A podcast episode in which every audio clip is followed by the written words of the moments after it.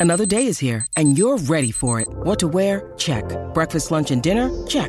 Planning for what's next and how to save for it? That's where Bank of America can help. For your financial to-dos, Bank of America has experts ready to help get you closer to your goals. Get started at one of our local financial centers or 24-7 in our mobile banking app. Find a location near you at bankofamerica.com slash talk to us. What would you like the power to do? Mobile banking requires downloading the app and is only available for select devices. Message and data rates may apply. Bank of America and a member FDIC.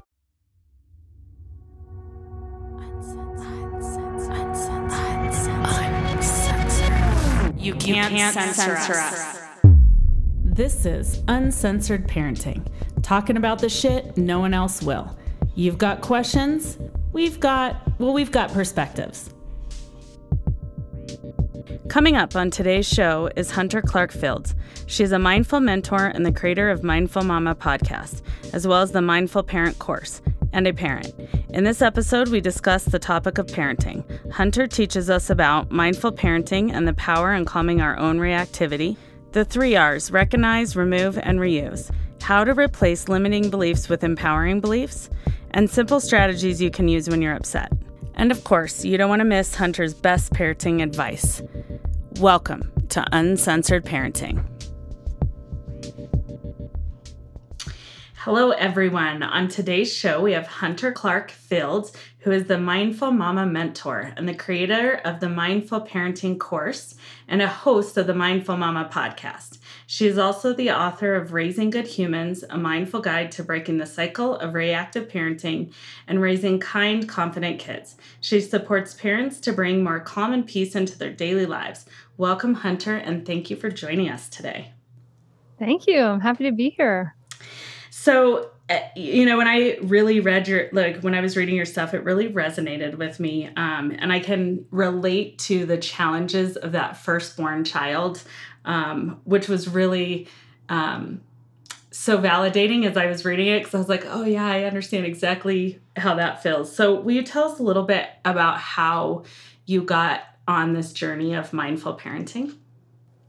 Sure. Yeah. I, I, the truth is that I did not get into it because I was good at it or naturally gifted or great with little kids. None of that. No, I like got into this because I just needed it desperately. Um, I, you know, I when my daughter was not even two years old, my temper came out and it's like amazing to kind of look back at these pictures and see how cute she was and and to realize like how angry i could get so quickly. And it was um it was a really hard time for me because i wasn't being the parent i wanted to be.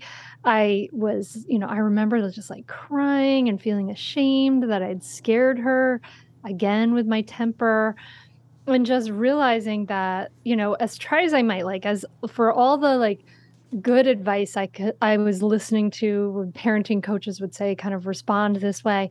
It all went out the window when I got stressed and I and my sort of temper came out. So I realized like that it was all as good as useless. And that so I started to kind of go in and to understand my reactivity. And I realized that there's this whole piece of the parenting conversation that wasn't happening that what you know that resided more in the studies I'd done in in mindfulness where you know when you know when we're losing it or when we're reactive or stressed if we're not taking care of ourselves even we're not getting enough sleep all that stuff we we lose access to our that logical empathetic problem solving part of our brain. We literally like the the stress response bypasses it when we're when we're in a reactive state so we can't access it. So it's like is it's useless to be learning like oh respond this way until you're taking care of your reactivity. And the and the other thing about the reactivity that i uh, really started to truly understand is that you know, I felt so bad. We feel so guilty. We don't want to yell at our kids. Like, no one wants to. No one chooses to. We don't wake up in the morning and decide, like, oh, I think I'm going to lose it at Maggie at two. No, you know, no one does that, right?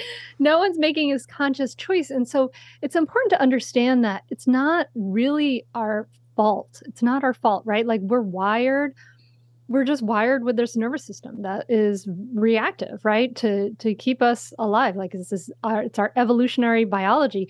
And so that's not our fault. It wasn't like something i chose but it is it is something that is our responsibility right? So it's not you know it, it we don't have to be shaming and blaming ourselves but it is something we do have to take responsibility for and then we can take steps to alleviate. So that's really like where all this work came from where i was like okay i want to be this parent and i would you know listen to coaches and things like that i'd be like but how how do you do this thing how do you just respond this way and so that's like where all of my work comes from like how how do you do it so that that's the question I was trying to answer again and again. Awesome. So with that in mind, what is mindful parenting? Well, mindful parenting is really about taking sort of the the tools of mindfulness eh, to calm our reactivity and there's a bunch of different tools that mindfulness has like uh, to be able to sort of eh, you know there's a psychologist and Holocaust survivor, Viktor Frankl. He has that famous quote between stimulus and response, there is a space. And in that space lies our freedom to choose, right? It's something like that.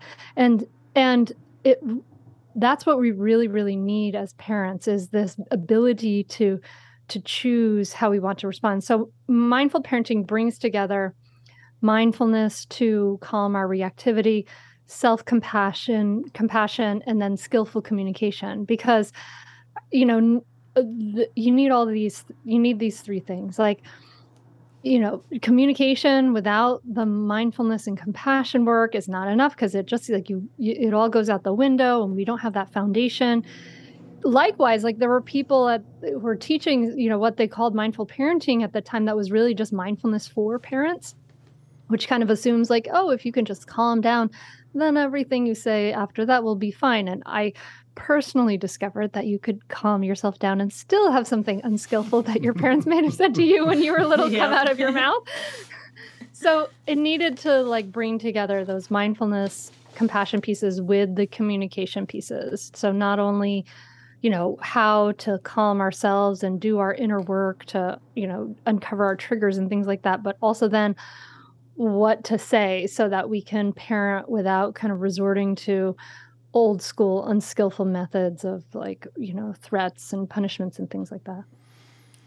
So i'm hearing you say that there's a space in between the stimulus and the reaction. And for me i feel like that space is very small. So as parents like how do we learn to not lose it when we're mm. triggered or when we're stimulated that way into a reaction? Well you really have to kind of work on it in two fronts, which is the long term front and then the in the moment, in that difficult moment front. And really, the long term is really important because, I mean, I, I, honestly think like the number one best thing you could do to stop yelling at your kids is to just reduce your overall stress, you know, mm-hmm. just to have like regular sleep, regular exercise, time with supportive family and friends, not have a crazy schedule, you know, as best you can. And this is course, really hard for so many reasons, including reasons that are beyond our control, you know, that have to do with our society and structures and things like that. But the long term, you know, in the long term goals to reduce our reactivity in the long term, we want to reduce our overall stress. Um, and then consider a mindfulness practice because mindfulness like kind of builds that pause muscle. I mean it really does. Like it it actually changes your brain you know and i know this from myself and like parents that i've worked with but also like there are mri studies that show that it actually shrinks the um, amygdala, which is the center of that fight, flight, or freeze stress response, actually makes it stronger, uh, less, less, less strong, and shrinks it after about eight weeks of practice, and actually grows more dense the prefrontal cortex, which is you know that logical, thoughtful, uh, impulse control part of the brain. So that really helps a lot.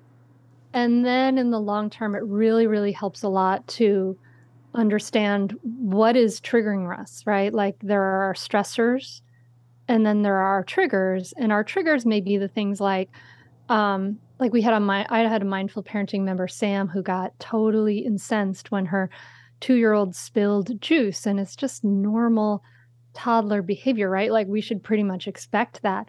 But she had this outsized reaction to it and so she did this work to kind of to understand her beliefs her upbringing how she was raised. And so to in doing that she realized that this emphasis on perfectionism and appearance when she was little made it like when uh, there was a mess in her house it made it this big thing for her. And it really was her baggage right? So we have to kind of mindfulness is about taking um in a lot of ways a step back like stepping back ourselves and our reactivity but also stepping back and building our awareness of ourselves you know in historically and in the moment and kind of making those connections.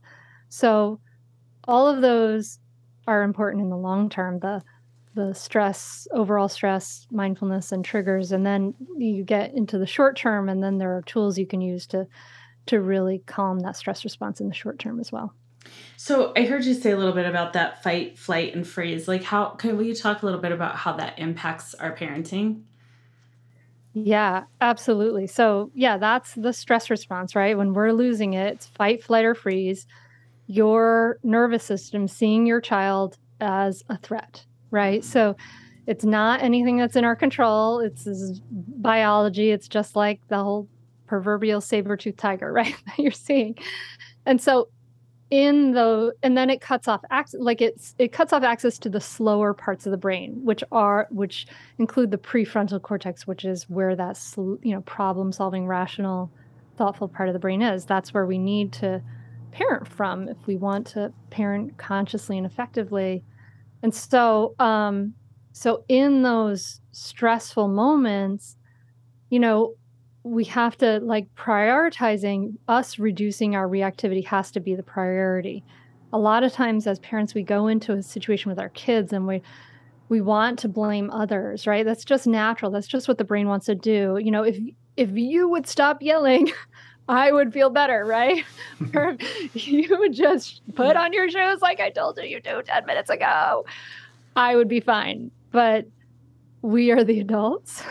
we are the ones with the fully developed brains. Like they have even less access to prefrontal cortex than we do. Um, and we are the ones who have to model, right? We know that the best parenting is in modeling. We know that our kids are terrible at doing what we say, but great at doing what we do, right?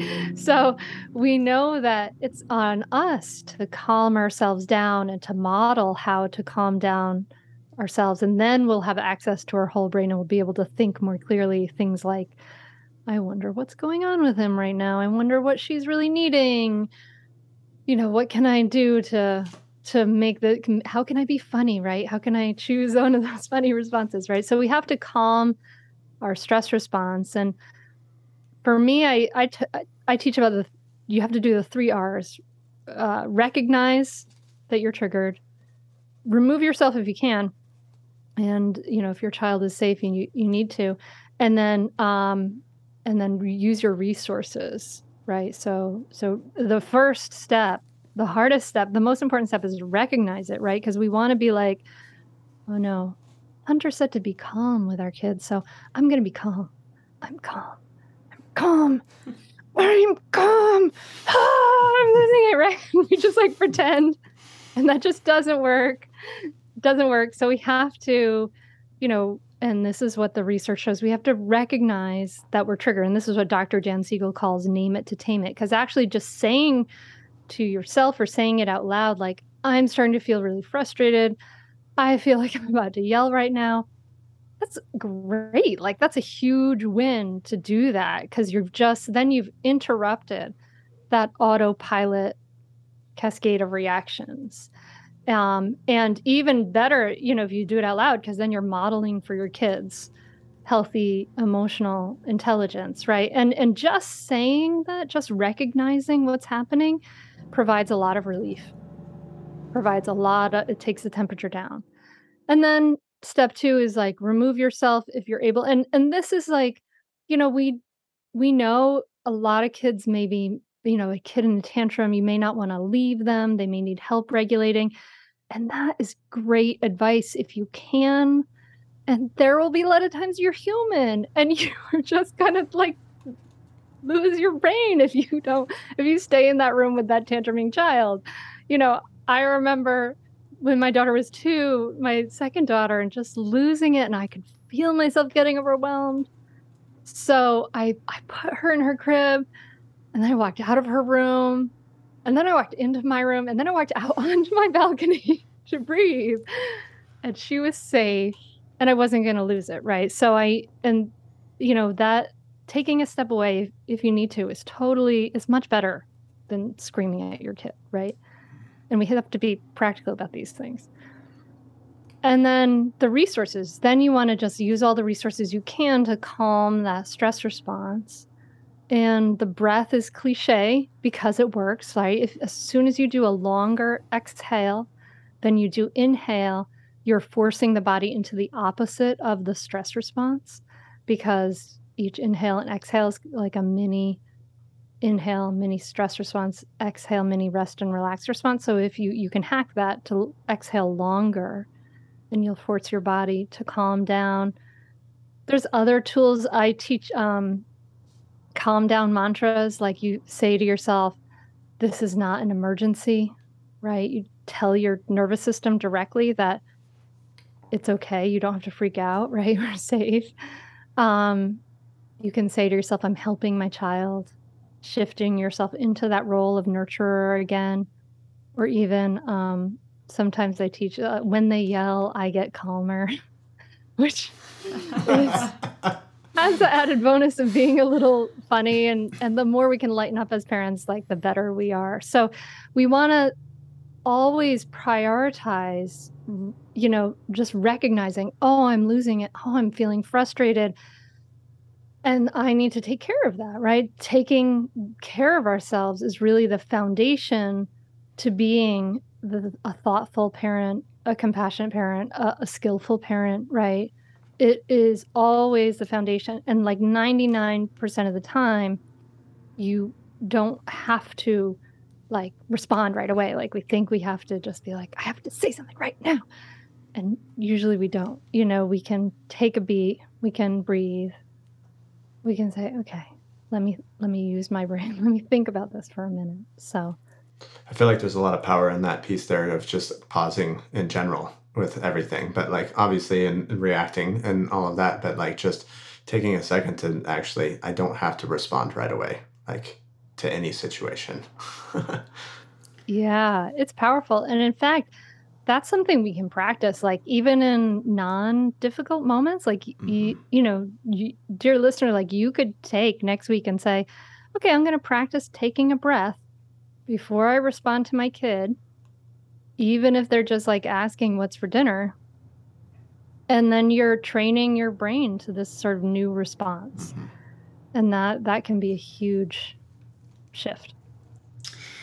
I, I, was reading some of the work that you um, have shared and created, and I hear a lot about meditation. Like, why do you suggest this tool for parents?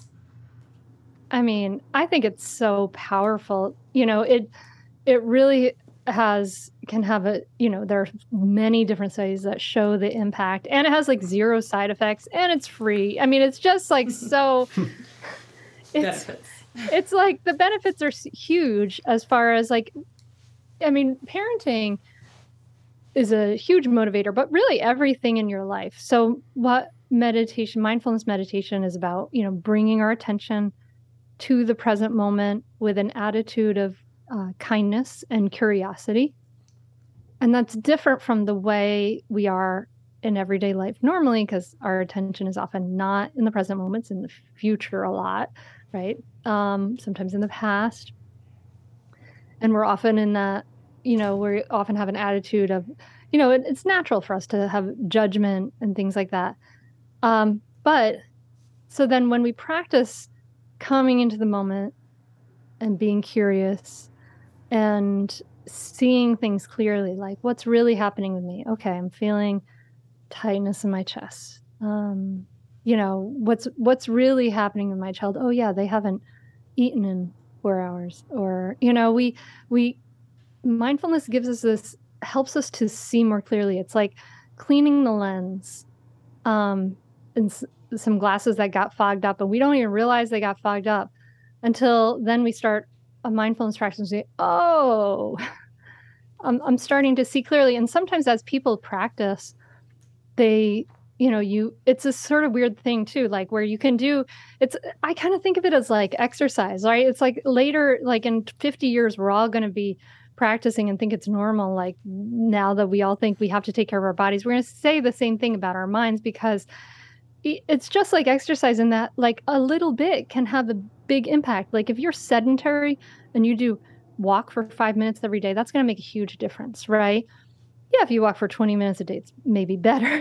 but you can do five minutes a day and that will make a big impact on your life. And that's the same is true for mindfulness that a little bit of practice of stopping, of bringing your attention back deliberately to the present moment with kindness, with curiosity, it builds a, a muscle of being more aware, of being able to pause. And in fact in kind of in a weird way it gives us time. Like people feel like it's another thing to do but it kind of gives us time because then we're more focused in everything we do. Like and we just can do things more you know without getting as distracted as we we did previously. Um and i i guarantee if you have you have five minutes to spend on social media. I'm sure you do. Yeah so so you got you could spend five minutes doing a little five minute guided meditation and it, it doesn't have to be hard and really it should be as easy and simple as possible. Something that just can fit into your life as easy as possible. I i know for me something that has been frustrating as a parent is like when i um you know as my kids get older it's like i ask them to do something or i'm talking to them and like they're just not listening to me. And i'm like hello? Like did you hear me? Um why do you suppose that kids end up not like there's that time in their life where they they seem to listen less to their parents?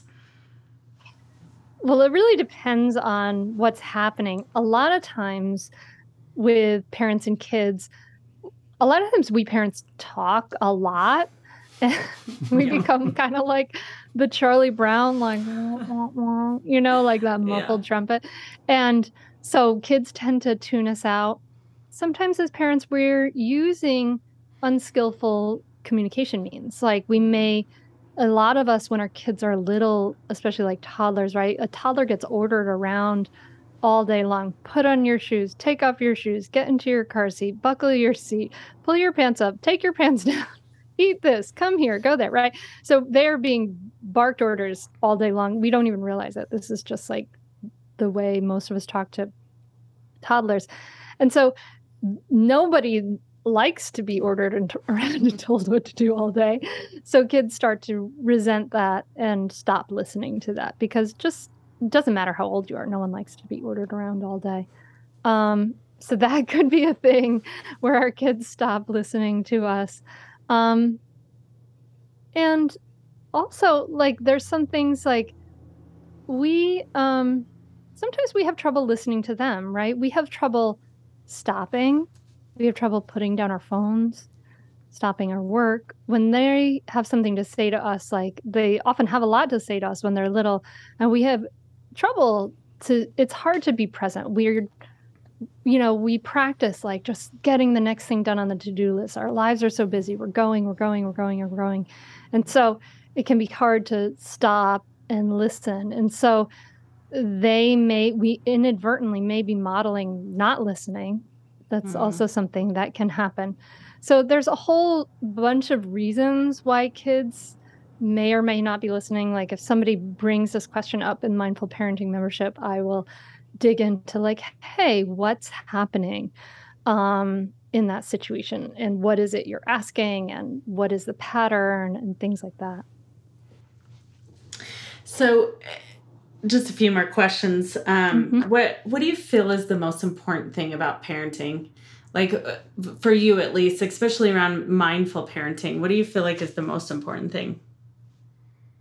I mean, I think that it's about um, clear seeing. That piece about clear seeing, and seeing our kids um, not as a certain age or a certain role or certain abilities or or likes and dislikes but just trying to be curious bring that attitude of curiosity to who they are now and that attitude of um of really being present as much as we can and i'm not saying like we're going to be present 100% of the time. That's not true. Like, if we can go for like 30 or 40%, like, that's amazing. You know, that's great.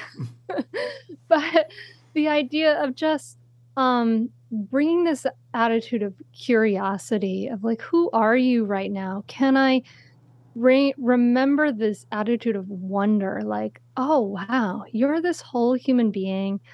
You're not, you know, these traits I've distilled as you're the, the smart one in school or you're the athletic one or things like that. You're, you know, who are you right now? You're like a river that is you can't step into twice. Their kids are constantly changing and growing. And so this idea that we can be curious about who our kids are and also be curious about who we ourselves are. Like are we're constantly growing and changing. Our needs are changing. Can we be authentic? Um, can we um, relax enough to be not only curious about our kids, but also curious about ourselves. And that allows us to be a little more playful and enjoy them. And and I think that idea of I guess I'm saying a couple different things, maybe not the most important thing, but the idea of slowing down and just seeing things clearly and seeing how important th- this day is so clearly and, and this this week is and just letting yourself settle into the um the preciousness of that in some ways you know? Mm. okay so this leads beautifully and you kind of answered this but what is that one piece of advice? If you could hand parents like this best advice you could give them what would it be? Well i guess i would say i would encourage them to practice self-compassion. I would encourage them to um to know that they can't be perfect, right? There's all so much pressure put on us as parents, and we put a lot of pressure on ourselves.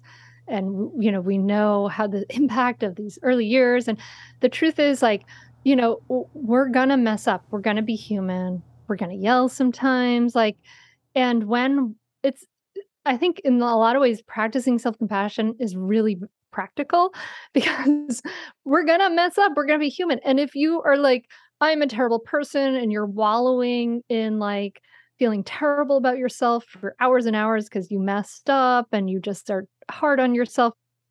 A, you're going to pass that on to your kids. And B, you're not going to be able to be curious and present and interested as a parent, like while you're like feeling so terrible about yourself. And you're not going to be able to pick yourself up and start again and begin anew again. But if you can be a friend to yourself and you can practice this, right? You can say, oh, this is parent, this parenting stuff is so hard. you know, we get so, you know, triggered by our kids. No one does it perfect. Hunter doesn't do it perfect. Sarah and Jeff don't do it perfectly. Like, it, if we can say, like, this is really hard, I'm just gonna, you know, try again and it's okay. I'm gonna say my kid, hey, I'm sorry. I, screamed at you. I really wish I hadn't. Can we have a hug? Can we start again? You know, if we can give ourselves some compassion, then we're able, it's very practical. So then we're able to give ourselves a soft landing. We can get up and begin anew again more quickly and easily. So I think honestly, self compassion is an incredible foundation because no matter what you try, if you try a mindfulness practice, you know if you you do some skillful communication practices that you know that i teach in mindful parenting or in raising good humans or whatever like you try this stuff and you tell and you you know you're inevitably human and mess up you got to be able to pick yourself up again and try again because you know that's what it's all about. We have to begin anew in each day each moment right? It's always a chance to begin Absolutely. anew Wonderful. Okay, if people are interested in your work or getting in contact with you, where can they find you online? Sure. Um, they can listen to the Mindful Mama podcast. Um, has been running for years and years, and the Raising Good Humans book. You can listen to it on audiobook, and it's anywhere books are sold. And everything that I do is found at mindfulmamamentor.com. Wonderful. Hunter, thank you so much for joining us today. Yeah, thank you so much. I really enjoyed it. Thanks for listening to Uncensored Parenting. Make sure to follow us on Instagram at Uncensored Parenting Podcast. We're, We're out. Hey, it's Tim from 50 Years of Music with 50 Year Old White Guys, the comedy podcast you had no idea you needed. Join Ben, Jeff, and me as we continue our musical road trip back through the years and around the globe. See, just when you thought all white guys were like Joe Rogan, you come across three educators trying to remember when we were cool. 50 years of music with 50 year old white guys. Electricast. Welcome to Transforming 45, the podcast that celebrates the incredible power of passionate voices. I'm your host, Lisa Boat. Join me in conversation with heart led humans who share their deeply personal stories of transformation. Transforming 45 is here to uplift, connect, and remind you that it's never too late to write your next chapter. So get ready to be inspired, empowered, and transformed. Join me in this community where, through powerful storytelling, we heal and reclaim our inherent magic.